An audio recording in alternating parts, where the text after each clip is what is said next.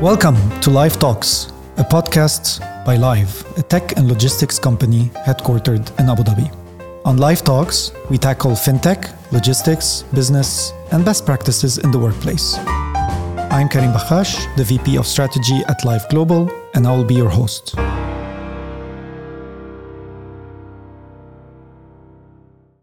Welcome to a new episode of Lyve Talks. Today, I have the pleasure of having two guests with me.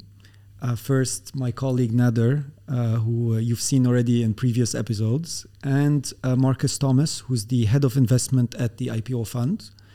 Uh, we're going to be talking today about the Abu Dhabi investment ecosystem and how Abu Dhabi, the Emirate, is trying to attract more companies to come to Abu Dhabi in the aim of IPOing. So before we start the discussion, maybe Markus, if you can give us a bit of an introduction of yourself and what you've been doing. So I'll, I'll, keep it brief to go to the more interesting stuff right after. So my name is Markus Thomas. I'm German in origin. I've been in the UAE since 2016. So getting kind of to medium term now, not totally fresh anymore. I've seen a good amount of development here.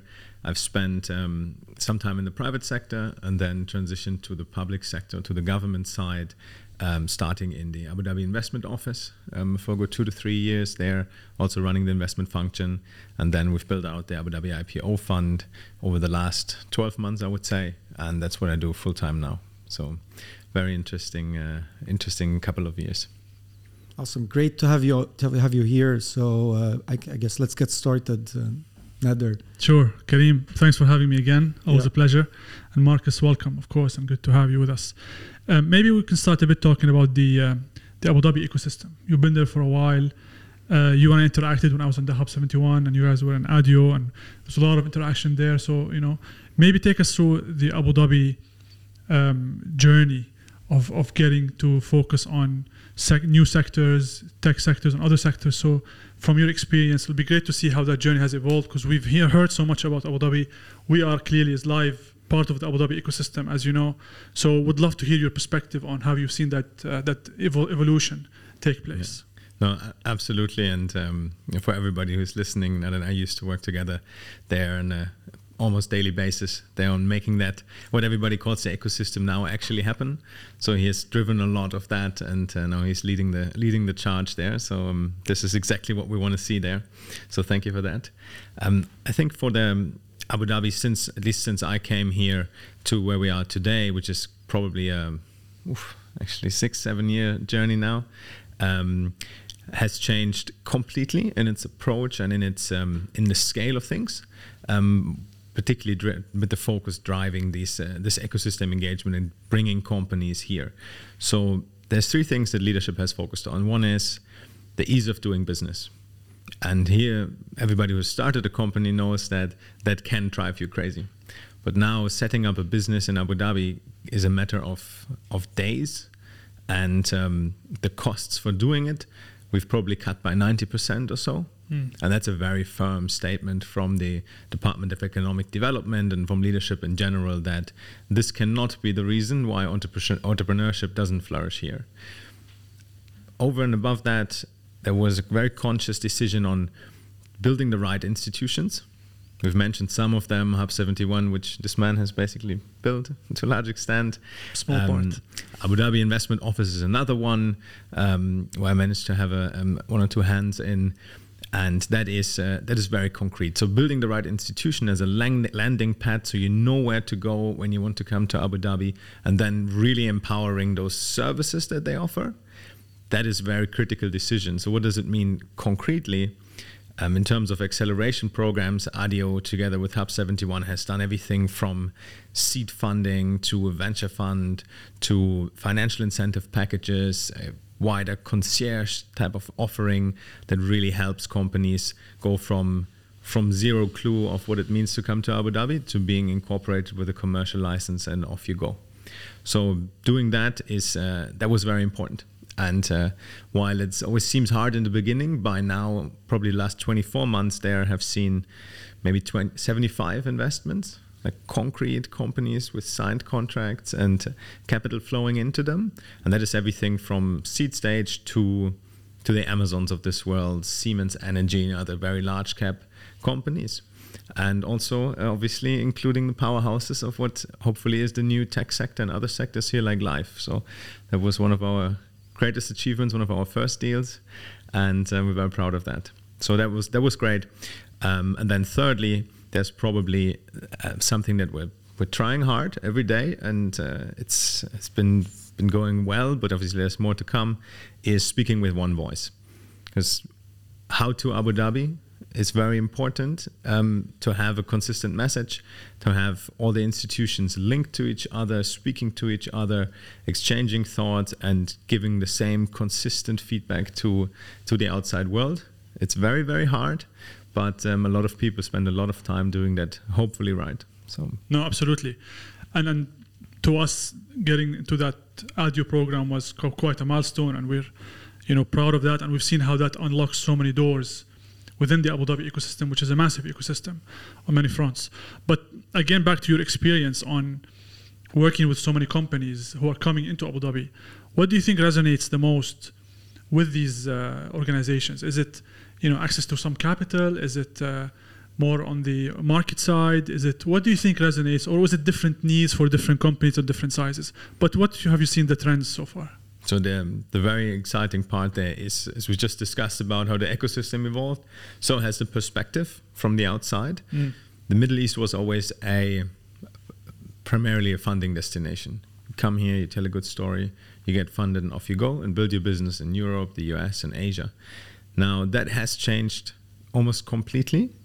Um, Abu Dhabi specifically remains probably one of the most competitive funding markets across all stages of the life cycle um, and that's not going to go away. But people and companies come here now for other other things. So stability and connectivity is very important. It's not only the banking system, tested court systems. It's um, connectivity, i.e., you know the you know the slogan of eight hours to anywhere. Yeah. Um, and that actually makes a difference when you're building a business, particularly in emerging markets. So we see a lot of that push. Then um, we see, um, as I said, the funding is still there, obviously, and then there is um, what we what I call a business opportunity. Uh, different from market opportunity. So business opportunity, as in you can now speak to almost any relevant decision maker from around the world in the UAE much easier than you can. I'm going to say it in New York or in London. Oh, big statement, but uh, mm. but uh, it's it's uh, it's very visible that if you want to talk global business, specifically emerging markets business, this is the right place to be. It's not only during events like Abu Dhabi Finance Week and others, but on an everyday basis, this is becoming more the reality. And then the market opportunity is absolutely there as well. The UAE itself is um, particularly for kind of tech-enabled business models is um, it's a perfect hunting ground. Mm-hmm. Uh, high disposable income, very strong tech affinity, and Saudi just next door. So there's a big opportunity there as well. So we see a lot of lo- local market, regional market, and then kind of conquering the wider region, which is for us MENA, and often, this is interesting, also um, EMEA. So we see a lot of companies set up their first international headquarters in Abu Dhabi because of everything we just said. We see a lot of kind of EMEA or MENA headquarters and or full headquarter moves. So those are those are things that people come for, and I've recently seen this as a as a talent talent push. It used to be always ah if we land here can we find enough talent? Now it's the other way around. Now the senior management they want to be here. Mm. Yeah, the top engineers they want to be in the UAE for lifestyle reasons, for taxation reasons, particularly if they think they're actually going to do a good exit. Um, so they want to be here, and now the companies have to answer why they're not here. That's very very interesting. Yeah. You mentioned something while you were discussing the whole Abu Dhabi ecosystem about aligning the messaging that is coming out from the Emirates uh, to the companies, to the world. But how do you align these different stakeholders? I mean, there's multiple stakeholders within Abu Dhabi that are in, involved in what you do. So how, how do you make sure everybody is aligned uh, yeah. internally? Yeah, it's not it's not an easy one, but um, if you know the governance structure of Abu Dhabi, it's at the top it's quite centralized, and leadership there is very much aligned.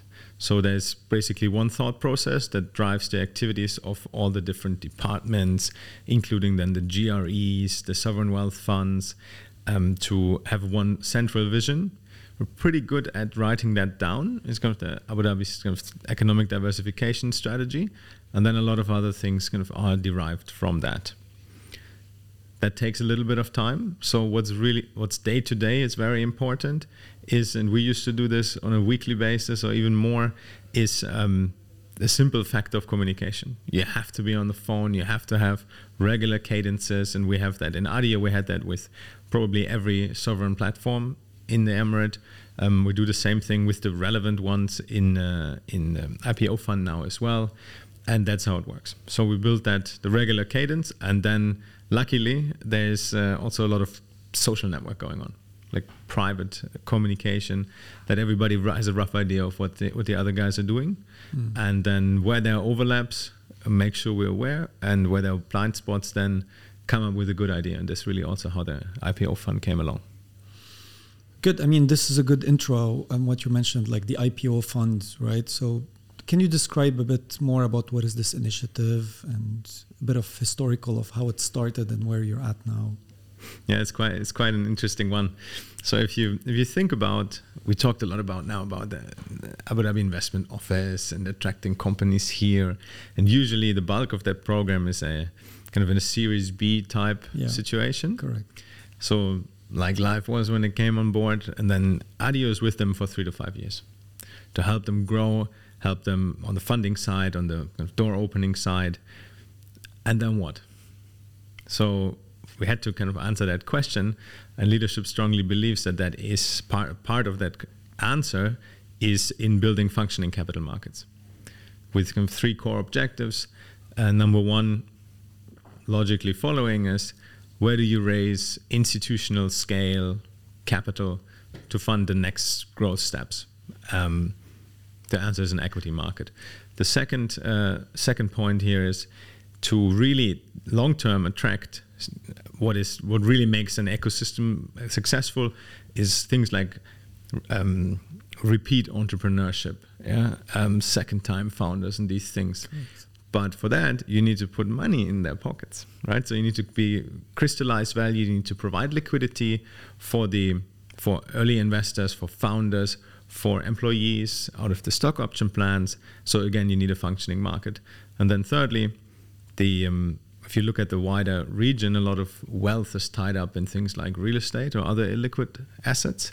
So if we can use the quality companies that we've brought here and the local incumbent ones to create diversification targets for more sustainable, safer, diversified investment portfolios, then you have a really good reason to um, to do a lot of updates.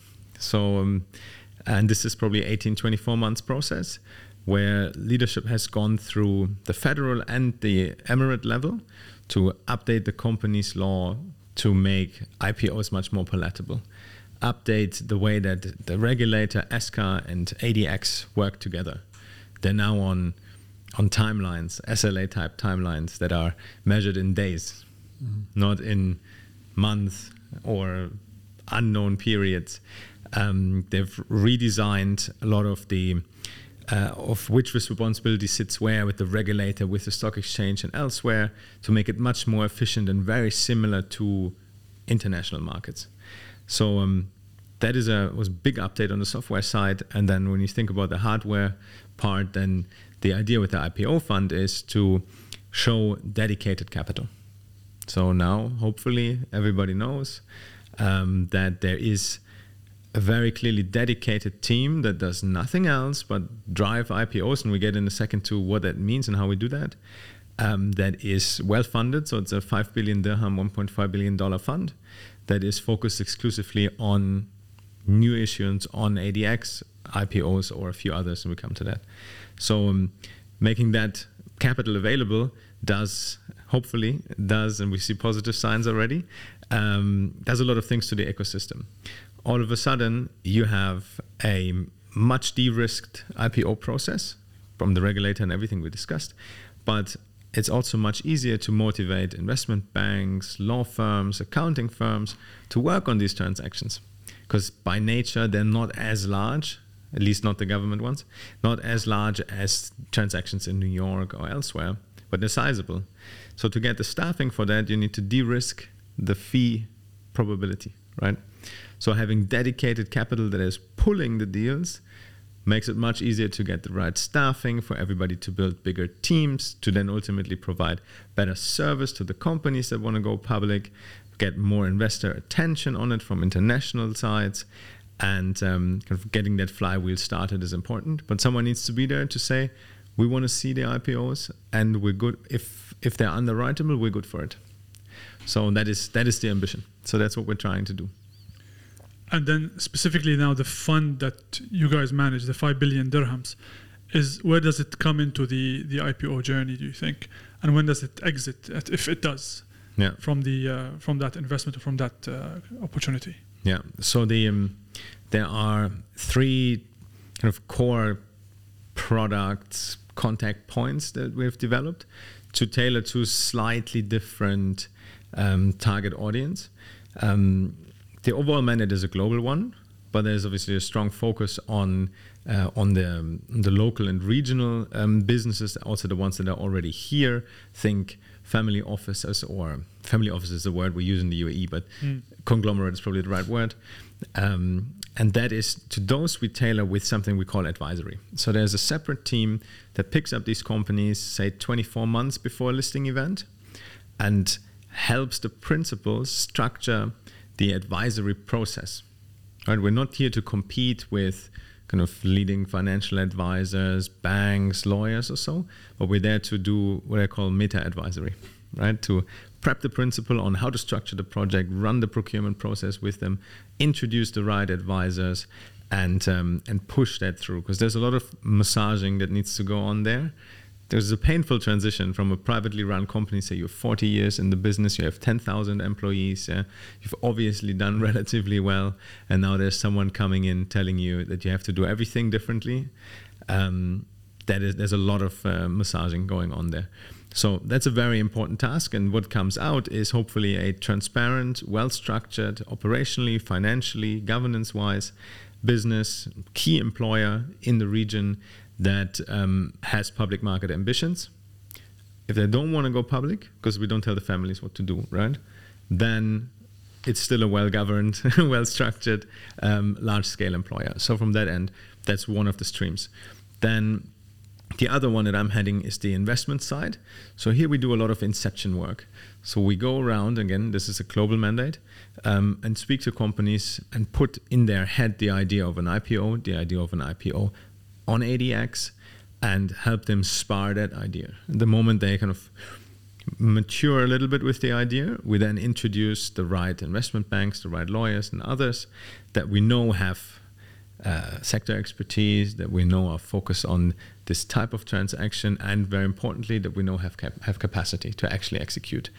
Um, then, with that with that initial equity story approach and the right advisory team, usually things go a bit quiet for us. The companies come back to us four months later or so, for six months later, and we then want to be the first in that um, in the investor sounding. So it makes a lot of sense to come to us first. We'll be brutally honest. We'll say things that your bankers will not say to you mm-hmm. because they have to manage a client client relationship. But our our sole objective is to make sure that when you go public or when you touch the public investor in the first contacts, you're ready for that, and the story sits well. Mm-hmm. So we've hired a very institutional team that can provide that very credibly, provide that feedback, and um, we'll take the second meeting, even if you mess up the first. So that doesn't happen if you go elsewhere. So from that side, um, we want to be in that process as much as we can. We'll also make sure that in Abu Dhabi Inc., and this is back to your question on how does it all fit together, um, we'll make sure that the processes are in front of every relevant player. Doesn't mean they will do what we do, doesn't mean that they will engage, but at least they know the process is running, they know when it's going to conclude, they can line up their investment committees, because that's really hard. um, and they can line up their analysis and everything to make sure that um, they have a view when they have to have one. Obviously, we also then collect feedback from them to relay to the company, to its advisors, on what do we need to do to make this a success. So we hope that there's a lot of value add from there.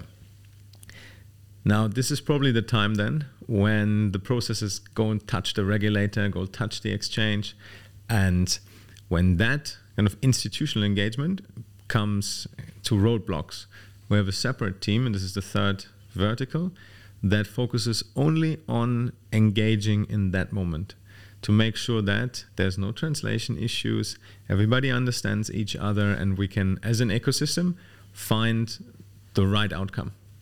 That's probably worth more than advice and worth more than money is mm-hmm. the getting the communication right there. It's, it's very high value add. Um, hopefully, that communication is, is between which stakeholders specifically? Think about the company and their lawyers yeah. and ESCA as the regulator. New company structure, mm-hmm. um, a different type of balance sheet and P&L that might look different from what mm-hmm. they expect. Usually, um, a different type of governance structure, mm-hmm. or so that they need to get their head around, because um, these guys are really busy. Yeah? Yes. So there's a lot of people wanting a lot of things from them. So um, our job is to make the message clear and get them get them on board with that. Okay. So exchange, regulator, central bank if required, and a few others. So that is uh, that's that. Now, when it comes to the investment side, then um, currently, um, given how the market is going, we'll play in the public book building process. We want to be there with an with a significant order early expect that order, based on the guidance we've received from His Highness, to be somewhere between 10 and 40% of the offer size. Mm-hmm. So very, very chunky. Um, order comes in early to drive the momentum, drive the sentiment. But ultimately, if there's enough demand from the private side, we don't. We're not there to crowd out yeah. private investors. So um, we can be allocated down. We're not going to fight for it. Um, so through that, we think we can support. Now, once we're there to answer the question, once we're there on the cap table, we're going to be there passively. We don't want to sit on the board. We don't want to tell anyone how to run their business. We'll not waive our governance rights, but um, we'll play it supportively. It's probably going to be a two to three year horizon. On exit, we'll be profit conscious, not obsessed. So we'll focus on not ripping big holes into trading volumes or into prices. And if there's a monetization transaction, it's likely going to be to diversify and or provide free float rather than a block trade. So um, think about it going to um, in an accelerated book build type fashion to a wider book rather than larger blocks. Okay. So that's the plan. Let's see what happens. well, it's interesting because then not only is it a fund, but it's also the whole facilitation, education, hand holding in a bit, right, to get them to that very complicated process all the way to a uh, an IPO and a successful one, hopefully. You touched on who uh, or what kind of companies you talk to for these things. So you, you mentioned the conglomerates. I think that's a no-brainer. But then you also talked about companies who might be outside looking to explore an IPO in the next, you know, yeah. 12 to 20 months, 24 months. Where do the, uh, let's say the, you know, the potential unicorns or the up and coming companies out of the region fit here, and, and how do you know they think of this as a yeah. as one opportunity? Yeah, so we are very very focused on private companies because frankly, the companies that come out of Mubadala or ADQ or others, do they really need our support? Probably not. Mm-hmm. So those are well-run businesses at scale. They don't need us. So we're focused on private businesses that ideally in new sectors, and we do a lot of work in developing new sectors with ADX, with the regulator, to adjust the listing regimes to allow things like biotech, things like tech companies, unprofitable tech companies, mm-hmm. is not kind of covered at the moment. Yeah? So we need to kind of make the case for exemptions there and these things. So that is clearly the target. We want to see, we want to diversify the exchange. So we want to see classic tech sector listings. We want to see biotech. We want to see um, other sectors that are not represented, and we should be there to be the kind of the vote of confidence that this is a good idea. So I expect that uh, the next kind of 12 to 18 months, I do expect that to happen mm-hmm. on multiple fronts, and, and, that will be a very very important um, deliverable to have a proper typical growth tech company list. Mm that will be very exciting. Um, so you've mentioned this as probably an aspirational goal already. Uh, you also mentioned five billion as the fund, but is there any other inspirational goals that you that the fund have set for the next few years that that you also have in mind that you always keep yeah. as a? So it's um, this is the point where we talk about numbers. This is when the comms guys usually say, "Don't talk about numbers," um, but uh, we'll, we'll stick to um, we'll stick to what uh, what the initial kind of press releases sanctioned by the media office say, um, and the spirit. But the spirit is very clear. So um, last year we had in the UAE we had about ten IPOs, five of them on ADX. So um, the job is to build an equity culture and to keep the momentum going. So we obviously expect not less, but to match at least at least last year and okay. um, and grow from there. I'm very very confident on that. Okay. Um, again, private companies, new sectors, what seems to be the more difficult stuff that is not just a dividend playing, ultra um, ultra large cap um, government owned business. That is really the ambition. Okay. So that's what we're going for. I mean, no, it wasn't about just having mm. numbers, obviously, but uh, that could be an aspirational goal: is diversification of the of the, of exactly the exchange, right. going into places where not usually the exchange would go. So that that is that is fair as an answer. Uh, and how did the exchange align to the new trends of IPOs? Because there's new trends in going IPOs, uh, especially yeah. in the uh, we hear a lot of them in the US, but uh, is there any alignment on these new trends from the exchange? So, um, absolutely, and it's a very, very agile team there. Um, and when I say team here, I mean probably a, a trifecta of the the exchange itself, ESCA, the regulator, and hopefully ourselves, if we can keep pace with those guys, um, is uh, has a very open ear. So we're out there talking to companies, talking to investors as well, because both sides have their own issues on what do we need to change to continue this or make it bigger, better, faster. And one key outcome here was, for example, the um, um, I know it's a bit difficult word these days, but the the SPAC regulation. So that was very a lot of the thinking, a lot of the drafting was done in our team, um, and then obviously discussed and sounded with the with the other teams, and then ultimately um, driven and adopted by ESCA. So that is um, that's a classic outcome. Um, we focus on building other asset classes on top of just straight equity as well. Um, and uh, that will then drive a lot of different types of investor participation. So, making those things possible is uh, absolutely critical. Because, particularly when you're going after the, the big institutional international investors, it needs to look like what it looks like elsewhere, of course, or at least be that efficient or more. Um, so there's there's a lot of things to be done there, and there we've seen really leadership turn around very quickly. Uh, that's very encouraging.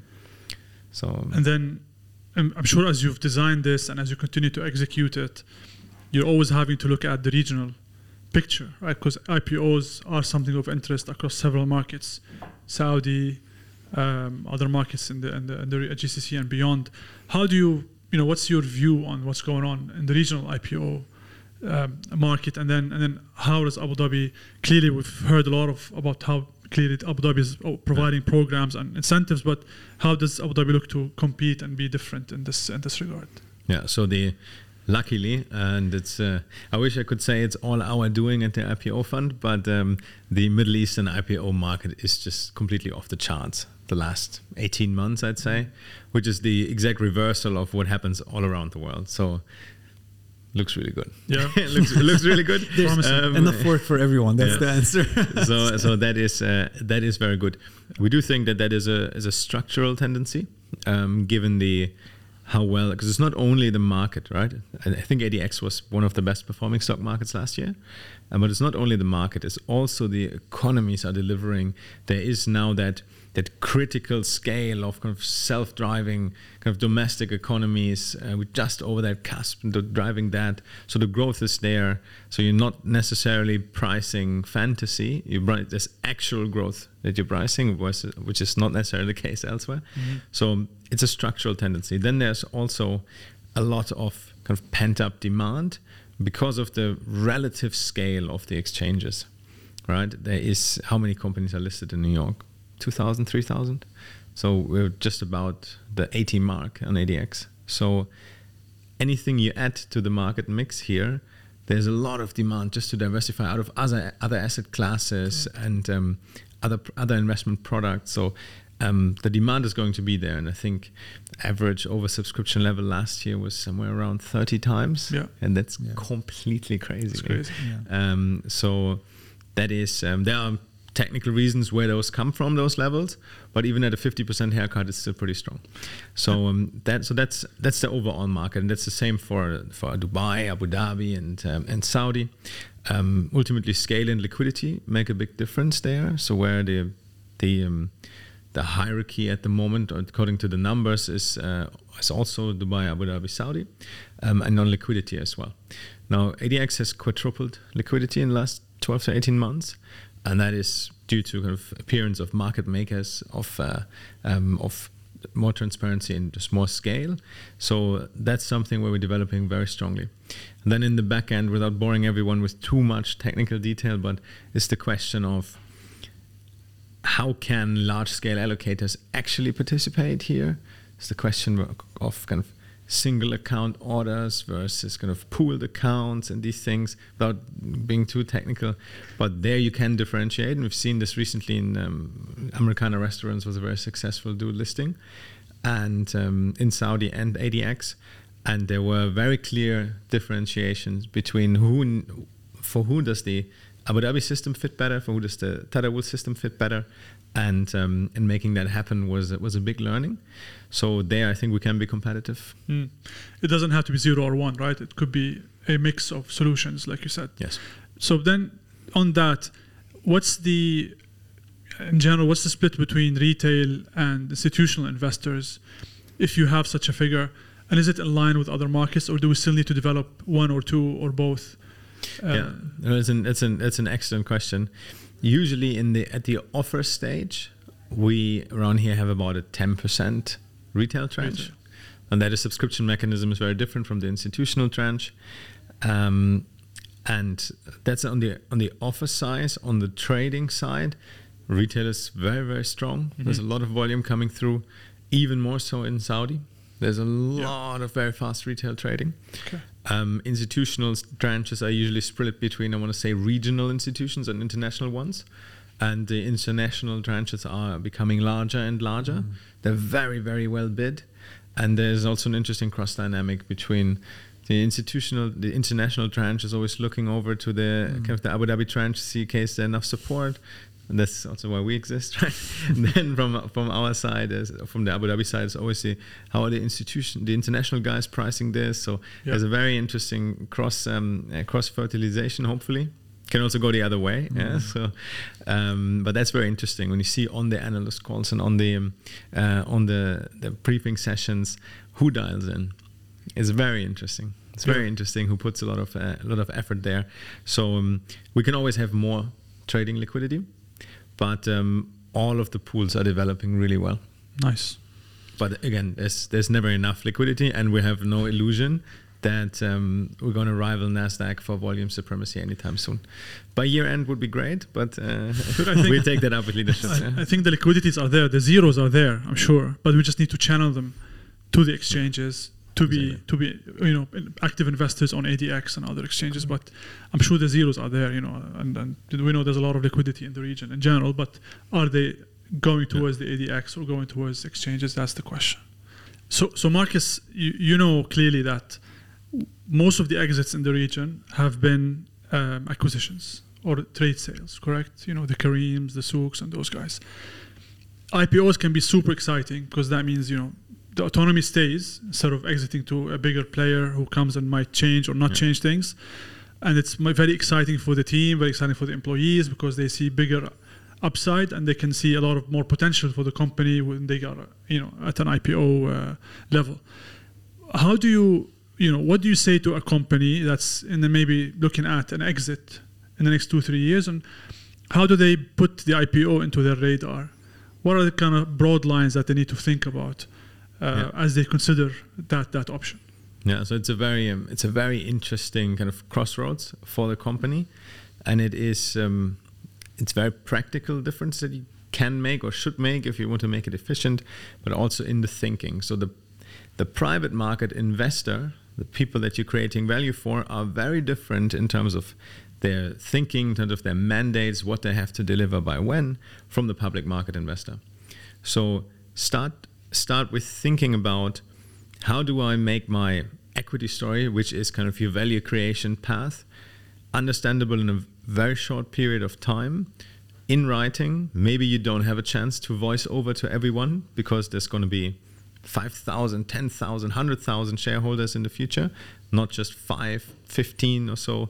So um, make sure that it's very clearly distilled. How do you create value? Then make sure that the external analyst who has never met you is able to find that in your numbers work.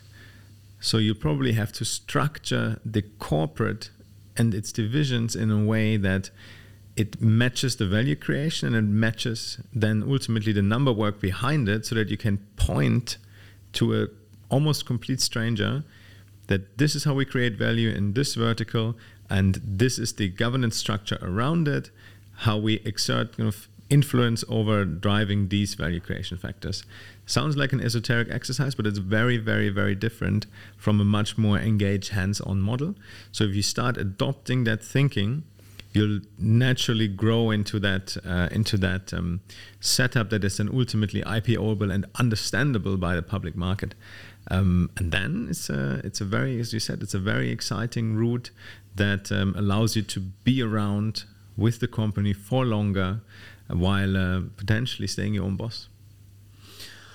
Well, um, Thank you very much for being our guest, Markus. It was very insightful to hear about Abu Dhabi, the investment ecosystem.